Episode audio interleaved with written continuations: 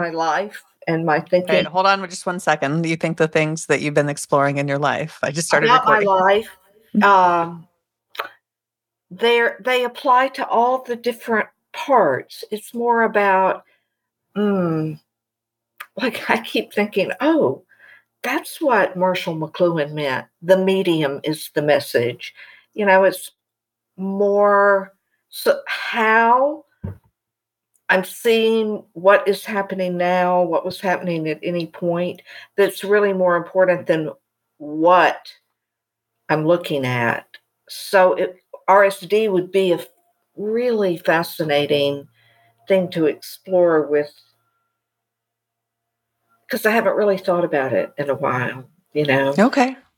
Excellent. Well, it's certainly one of the stories uh, that I know about you that as a having spent a lot of time in healthcare and with patients that had were diagnosed with reflex sympathetic dystrophy, which is now called chronic regional pain syndrome CRPS, which I think and it's pretty crappy and I think it's kind of hilarious that it ended up with this moniker that uh, is reminiscent of the word crap because that's certainly um, you know uh, I think what it feels like to have that diagnosis. So, um, so just to kind of set this up a little bit, like we're in the collective, we're really seeing. I think there's a like a leading edge there where we're seeing more purpose in our health crises, in our trauma. We're seeing them as messages versus as something random or something wrong. Wrong or something terrible or some kind of divine punishment. Totally. And uh you know but that's not like i don't think that's really quite out there in the in the collective consciousness yet as a mainstream thought. And certainly a lot of religions will have an idea that like this is a that there's a purpose in it, but it's not always embodied as a um you know, often it's maybe seen as like a vindictive thing versus an opportunity in your you know, or something that you um that you quote unquote earned because some, you didn't do something else right. Correct. Yes. Absolutely. I was just listening um, to a conversation that the astrologer Caroline uh, Casey had with the writer Sophie Strand, like over a year ago. Um, and she used this beautiful phrase for the way now I actually am starting to think of my whole life but certainly my, um, of my RSD, she used the phrase "my dangerous, beautiful assignment." Hmm. That's a juicy phrase for sure. Yeah. Yeah.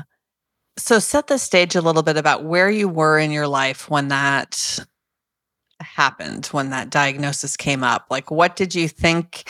What direction did you think you were going in? What did you think you wanted from your life? What was your mindset at the time? So,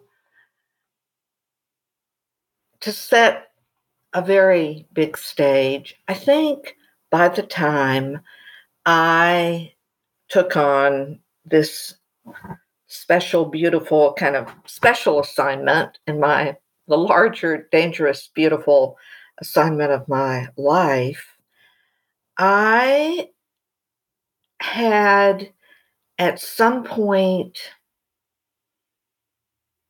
in the 90s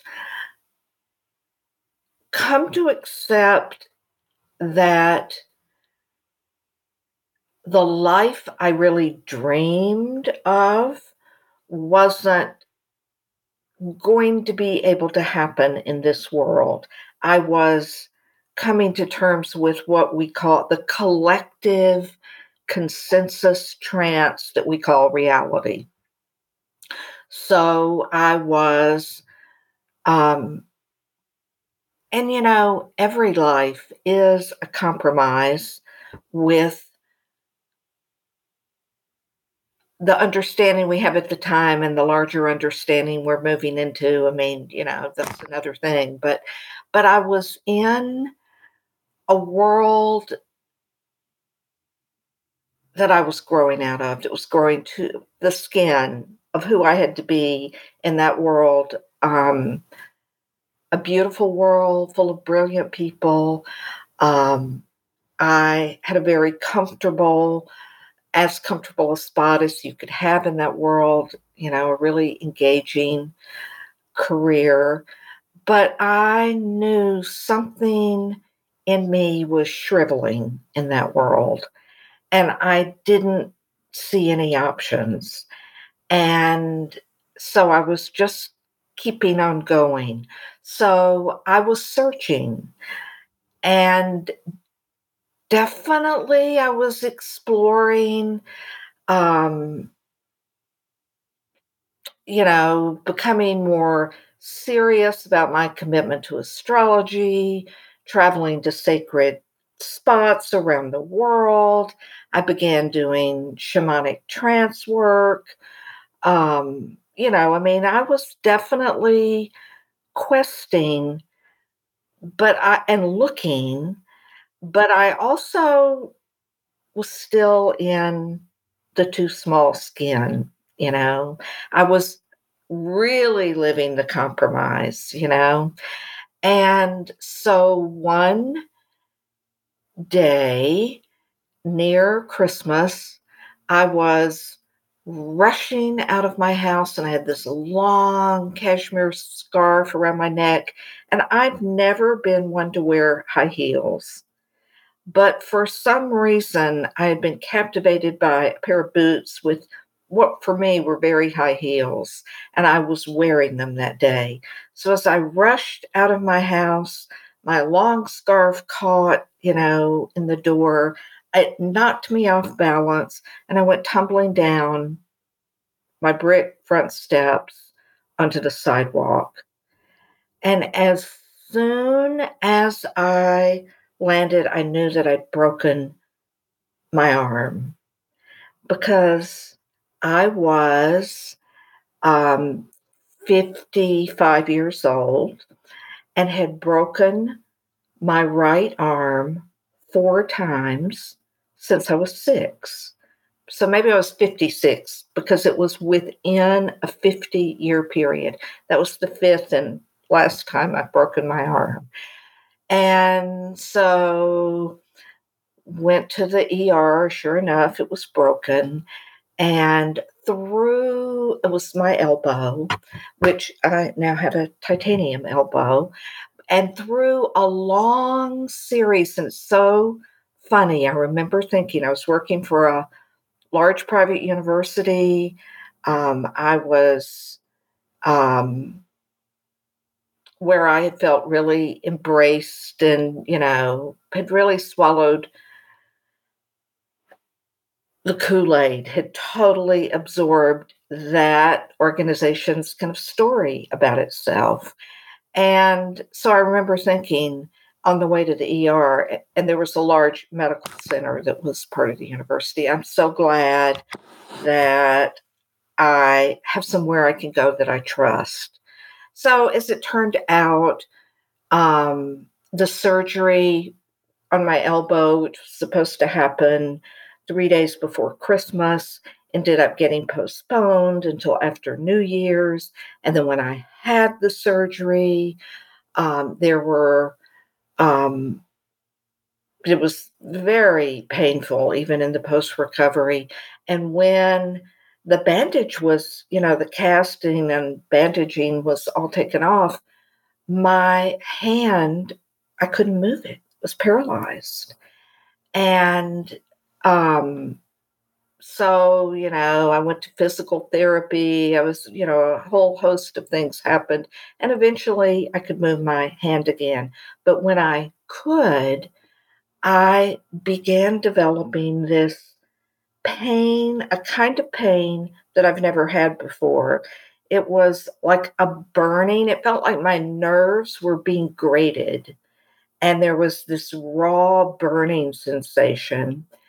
Um, so again, you know, many tests, many different doctors was finally diagnosed as something that was called was kind of in a even then the term complex regional pain system was being used, but many was more recognized by its older term, reflex sympathetic dystrophy. And it's a funny misfiring of the nervous system um, where the pain signals, you know, keep going off, but there's nothing, you know, physically, there's nothing wrong with the physical matter. I mean, it was a very, as I think most illnesses are, it was exquisitely customized to deliver a message to me about how I work and I really believe how reality works. It's not that the physical body is nothing, but it's not what we think it is. That's what I feel now. You know, those signals um, all the signals that run through the nervous system, they also run through the nervous system of the cosmic body that is also part of our body. We just don't recognize it. And I mean, I really have come to believe that all the rest of this body, it's it's just a container for the nervous system, which is always in communication with everything. So um then began a very long journey of um, going to many different specialists, trying many different theories, doing a lot of my own reading while trying to be present, show up at my job, which became harder and harder to do because the RSD wasn't going away. The pain wasn't going away and sleep became impossible. And it's really hard to function when you're not sleeping and when you're in pain. And this RSD is very mysterious because it can start in one part of the body and then spread to others. And so after, I don't know, six months maybe after I was diagnosed, the pain spread from the arm I had that had been injured to the other arm. So it was in both hands, you know, both arms. And it was becoming hard to do things like pick up a cup or turn a doorknob. Um, I drive a stick shift car, and so driving became more and more problematic. And it's very unpredictable. It's not constant, and you never know, you know, when it's going to come. And you're going to find yourself unable to open a door. And so then in the midst of all, and every doctor that I was seeing was saying stress is the worst thing. You you can't work like this. You'll never, you know, this is exacerbating it. And so I really felt kind of trapped, you know, but what am I going to do? Um, still, however, believing somehow it would all work out you know? Um, but the more and more doctors I went to, and then in the midst of all of this, I was fired from my job, which is something that happens very often to women in their mid 50s, highly paid women in their mid 50s. Um, and I was shocked because the year that I got sick, I had like, you know, been the most lauded, you know, gotten the highest um, accolades for, you know, my work that of anyone in our very large department across the whole university. Um, and so then this quest to um, heal my disease became even more, uh, and by this time it had spread to both legs. So I was walking with a cane, and sometimes I was barely walking with a cane. So I threw myself into, I've got to get well. Like it was never really in my mind that this was, you know, so that was a fixed situation. Right. That, yeah. And um, I went to every major medical center in the Southeast, and it was all the same thing. What a sad diagnosis. It's a really hard diagnosis. We're sorry. Absolutely. Yeah. And the best thing that anyone could offer me was always the same thing, which was to have this box implanted in my spine. But in my the neurologist I've been seeing here in Atlanta had recommended that, and just mentioned, of course, you'll have to have a um, evaluation for suicide suicide risk before we can do that. And instantly, my body was like, no, no, you know, I'm not doing anything that's gonna where I can't have it unless if there's any, you know, I mean, it just to me was saying that's not something I want. Um, and there was with that procedure a 50% chance that I would have up to a 50% reduction, but maybe less in the pain. And I was like, that's not going to cut it. So yeah. finally, I got on the Mayo Clinic waiting list, but for this um, issue, there was a year long waiting list, even to be able to be seen, um, because nobody really seemed to know what to do about it. So I just was like, okay, fine. If you people can't help me, I'm going to figure out something else. So I started working with an herbalist and right away, I could tell a difference. And then someone told me about somebody who did uh, neurofeedback. Um, and so I went to see them. Um, this guy's no longer in practice, but it was amazing. Um, he, you know, did a EEG and looked at the brain waves, um, and then um, wrote a program when I'm just watching a TV, I would watch these nature programs. And when my brain would start to make the pain waves, the picture would get small. And I couldn't have changed the brain waves, but my brain knew how to. It wanted to see the big picture. So it would, you know, start making the correct brain waves. It was amazing. And for the first several times. I went over a period of months, uh, twice a week. And for the first several times, I would leave. I remember once on the way home, I just had to stop the car and just like burst into tears, just weeping, like was fascinated, all fascinating all that was getting stimulated as my brain began to rewire itself not to make these pain waves. Um, and very quickly, I began noticing, you know, the flare ups would be not as often and they would be less severe. And by um, the end of the time, you know, like it was not almost every day, but maybe once a week. And then slowly, even after I stopped um, getting the neurofeedback, having the neurofeedback sessions, and I was doing many other things, um, still taking the herbs, completely changed my diet. Um, but even after I stopped the neurofeedback sessions, it continued, the flare ups continued to get more and more infrequent, less and less severe. They continued for several years. Like it's the last time I remember having a flare up was seven years ago now. So that was a period of about five years for complete what is it's classified as a chronic progressive incurable disorder. So you know, medically, I am considered someone who's in complete remission.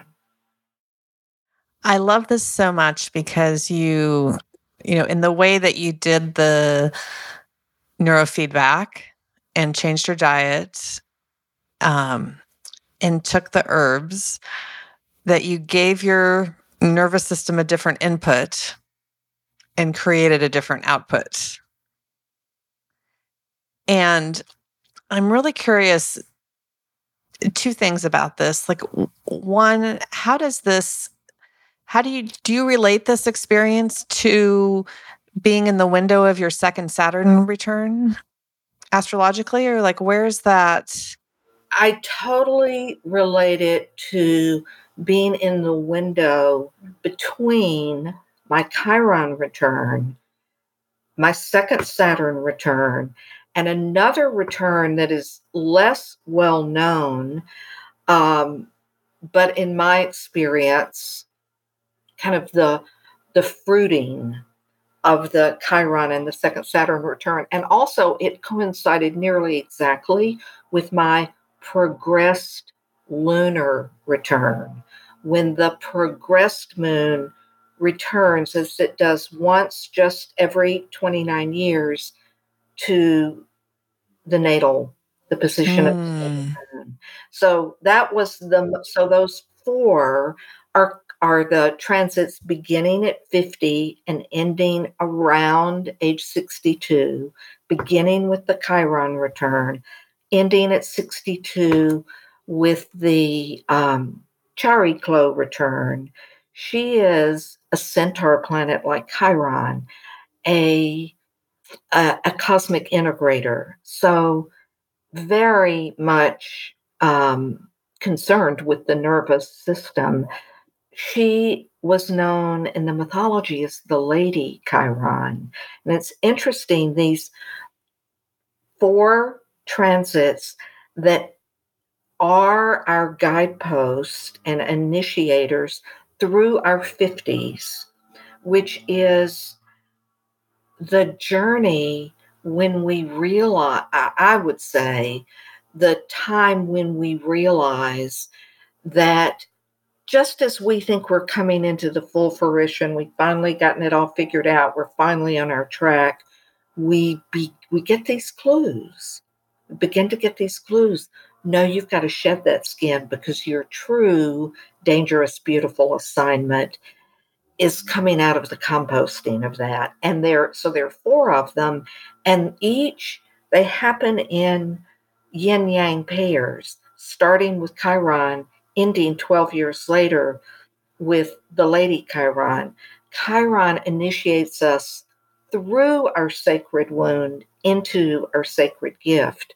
12 years later, Chariklo initiates us into the medicine that I would never have thought when I was 50 or 56 or even 58 was the true medicine of co creation, which is the medicine of holding space, of knowing what kind of space to create to allow life to embody itself um, in us and as us. What do we need to do to strengthen that space? What do we need to add to that space?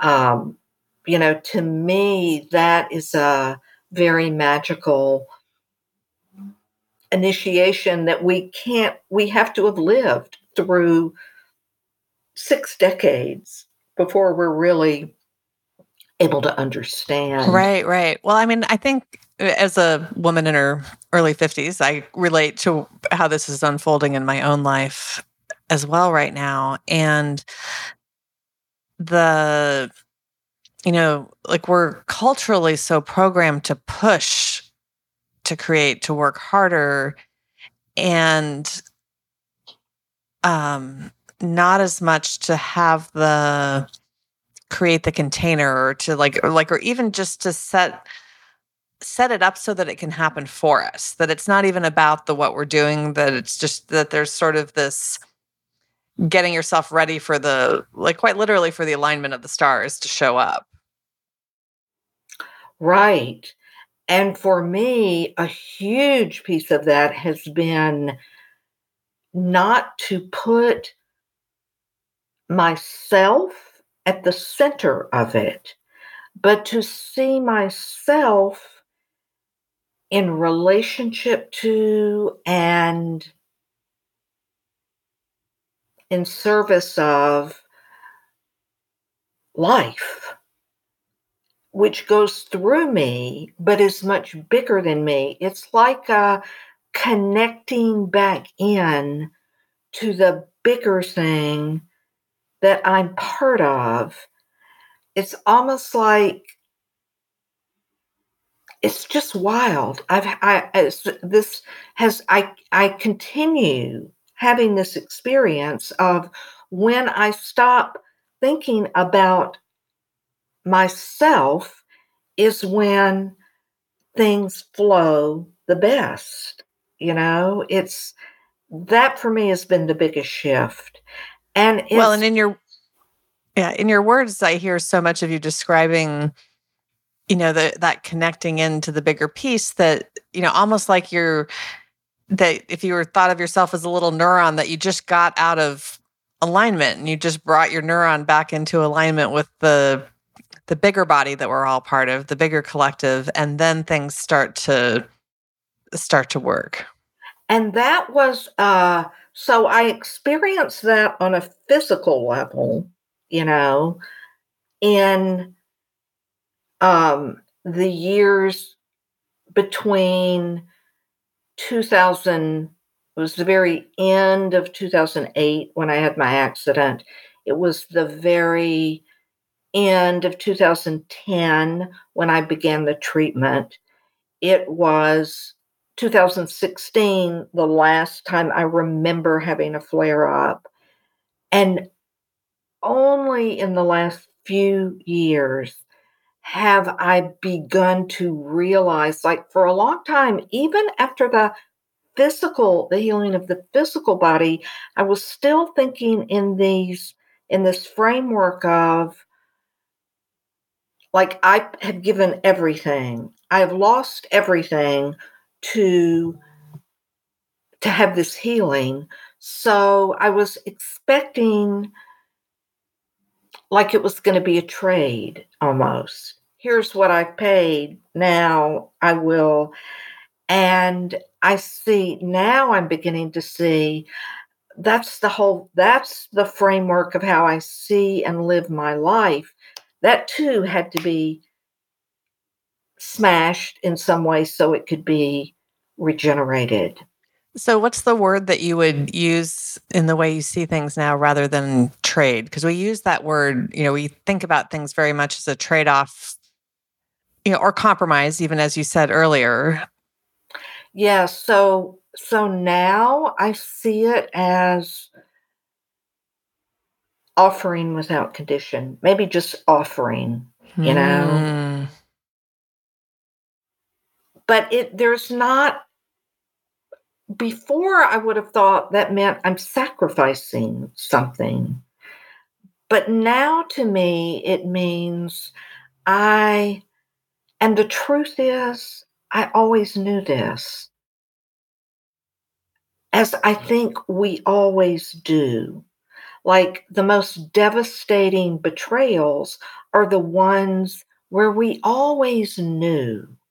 We all, but we, pretended we didn't know. You know, we dismissed what we knew, you know, as paranoia or, you know, whatever. So I think I, I, I realize now I always knew, even when I had everything that I could imagine you know, I had a beautiful home. I had, you know, more than enough money. I had, I tr- was traveling everywhere. And in my job, I had a very large expense, you know, travel fund. So I could, I mean, you know, I couldn't think of anything to have except like time to be still, time to feel that when the moon is full, she's full inside of me and as me. I didn't have that. And I knew it was missing. You know, I would I didn't it's it's like Eric Hoffer wrote before I was born in a book called The True Believer. We can't get enough of what we don't really want. And all the things that we are told we should want, in my life, I had them all. And they weren't satisfying me deeply, fully, and completely. They were numbing me. They were disconnecting me and they were numbing me in a very dangerous way because it was so comfortable. You know, I, there, the edges were inside of me. And so I, my body chose with astonishing intelligence and cleverness and humor a way to show me you're so out of touch, you know, you've surrendered to the pain body which is not just a personal body. I, you know i feel like we we live inside a pain body where the payoffs are so large comfortable, generous, that we believe, well, we just have to learn to live with this pain, you know, the pain of being exhausted, the pain of always being envious of what somebody else seems to have and we don't, or the pain of shame that we're not, you know, this perfect, um, heroic figure. Um, the pain of seeing that, you know, spring is coming earlier and earlier every year. And the storms are getting more and more destructive every year. And I think because we're part of the world, we we feel that on, on some very deep level. Oh, and, Absolutely. And all yeah. we can do is really our culture offers us ways to numb ourselves infinitely. I mean, there's no limit to the ways that we can. We're so clever that way. We are very clever numbers for sure. Well, and to think about, you know, I think most people don't consider their success as a way of numbing. Right. Or a way of avoiding their feelings or that the do, you know, like when you're even um you know, for myself, I untangled over the last 10 years or so how cooking elaborate holiday dinners was a cope and avoid Great. strategy for myself. Yeah. You know, but it's something that is lauded culturally. But it was totally to avoid my feelings and my own healing process around my complicated relationship with holidays. Right. Which in the end, if you really boil it down, that's a complicated relationship with. I mean, what is the root of a holy? A, ho, a ho, the word holiday. It's a holy day, and so if our relationship with what we have made of holy days isn't complicated, something's that's you know like the worst in a way. You know, something's really wrong if we think it's all fine. Yeah, yeah. Well, that, you know, it's interesting. I have not, I'm going to have to dig into that. I have not thought about it as my relationship with holy days before, but certainly, and like that's, uh, like that's vibrating through me very strongly right now. But my relationship with, certainly with celebration and, and my relationship with joy, you know, and where joy was fundamentally threatening to me so tell me a little bit about this pattern of breaking your arm five times. Well, so I've had many different thoughts about that over the years.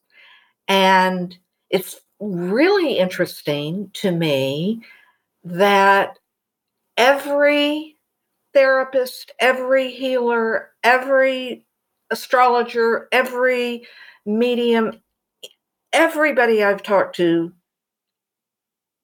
in a, lifetime, I mean, even before it was five, I would say, oh, you know, I've broken my right arm three times or four times, or, you know, and that is the one thing no one, no one, none of them, everybody is silent, you know. Um, and so I've, you know, but obviously it happened to me. I've thought about it a lot. Um, and I think,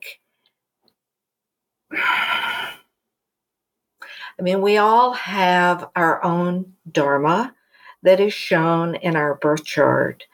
And I, my Dharma is not the Dharma of the sunshine path.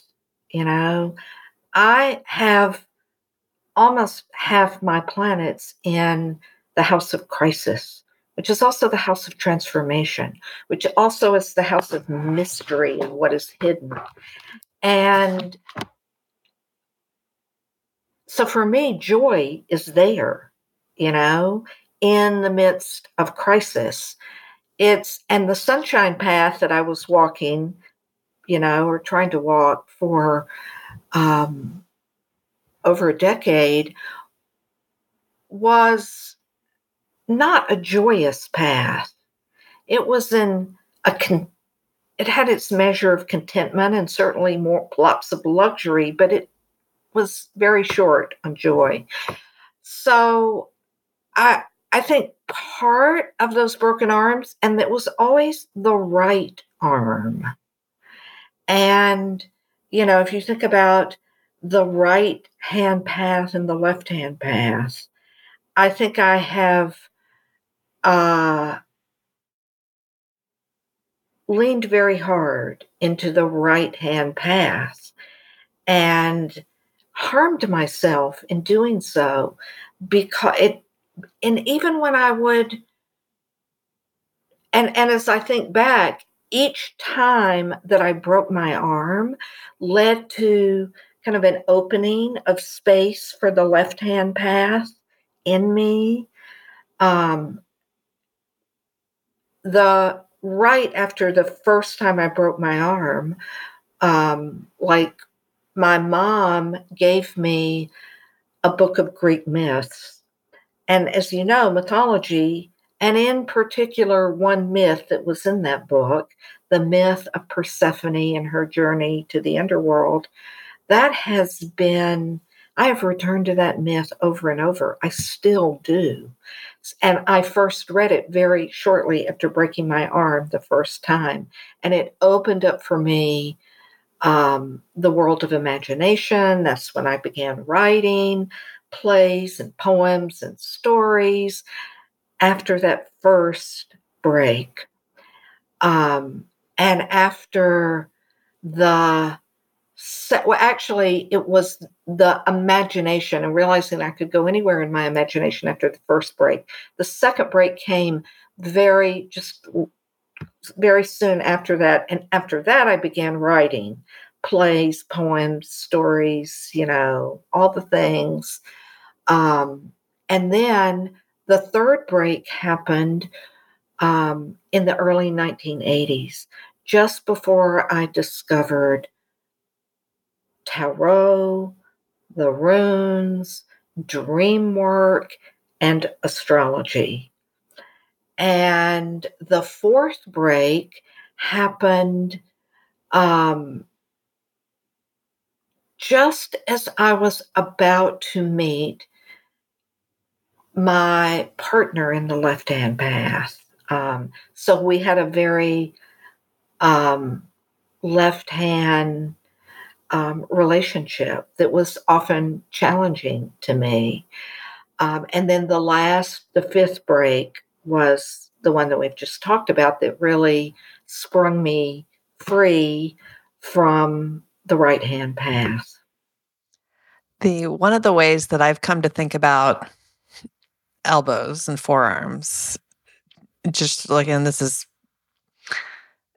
not the conventional medical astrology uh, interpretation, but in joint terms, knees and elbows are quite similar. Like they're both hinge joints, and Saturn rules the knees. And, you know, in my, I see Saturn very much as my taskmaster that keeps me on my life path. And in, uh, the earth rotates one degree on the ecliptic every 72 years. And our forearms relative to our upper arms are not really straight. Like we have what's called a carrying angle. And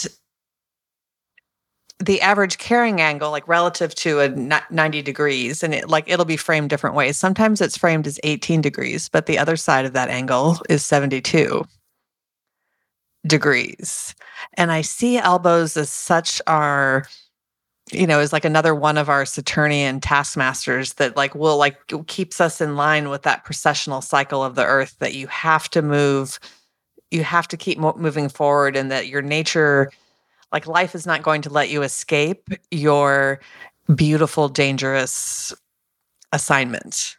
Right. And in fact, part of the beautiful, dangerous assignment is that being taken. Like if I had, say, I'd already quit my job at Emory, say I'd already used my savings to begin, you know, my my serious work as an astrologer, um, I, I would then have had to have had some other you know, because the experience of breaking, of being broken open in some way, of rupture is a necessary experience. Yeah, yeah. Well, in the way that bones in in metaphysics, bone crystals and rocks hold our oldest memories. And certainly and there's a whole physiology about how bones like in particularly the hormone uh, osteocalcin is connects to our brains physiologically and connects to our memory centers in our brains. And i know when i broke my foot about five years ago uh, my, my first thought when i fell i was like oh i guess i haven't been still enough I've been work consciously working on stillness. And um you know, and I think, and it was a huge piece of both, I think, re- helping me remember myself at a deeper level and letting go of the memories that weren't serving me, of the beliefs, you know, that I literally had to let go of, you know, that it allowed maybe memories that I had literally been tripping over to escape and free me in that way. Right. And in some way that you couldn't have just like voluntarily done. Oh, absolutely. Right. It was a, it's a deep level thing. And the astrology of my foot fracture was just so hilarious. It was like, oh, of course I broke my foot. he looked at my chart. It was, um, and, and so I think we're all, you know, to see these things and how they happen for us and for the collective you know, versus to us. And maybe next time we'll chat a little bit about uh, finding joy in the eighth house because I have a very eighth house, a big eighth house signature too. And that darkness piece is definitely a place where I find more joy. Love and light makes me sort of want to vomit. Like it, like, or I, I can't grok at all. Like it's not, or I know it's not the whole picture. I appreciate how sweet it is and that it's uh but yeah, but it's not um yeah, I think that that, that might be a great conversation for next time. That because yeah. I think we are starving for to embrace the darkness. You know, we're looking for an embrace, a deep embrace by the darkness and of the darkness. Yes. Well, and in the way we, I will close with, in the way that we embrace paradoxes, or that embracing the paradox is part of the process and really an incredible way to transformation and what you want, whatever that is. What I would add to that is, and the the, the, the embracing the part of the paradox in which breaking, failing, falling apart are not mistakes. They're not wrong. They are, I love this phrase, the fortunate fall. You know, mm. fortunate, the, the, the auspicious break, the fortunate fall, the divine collapse. Absolutely. Well, and black holes are the most luminous structures in the universe. That's right. Cosmic wombs. Yep. Well, thank you, Marcia, so much. And I look forward to our next conversation. Me too.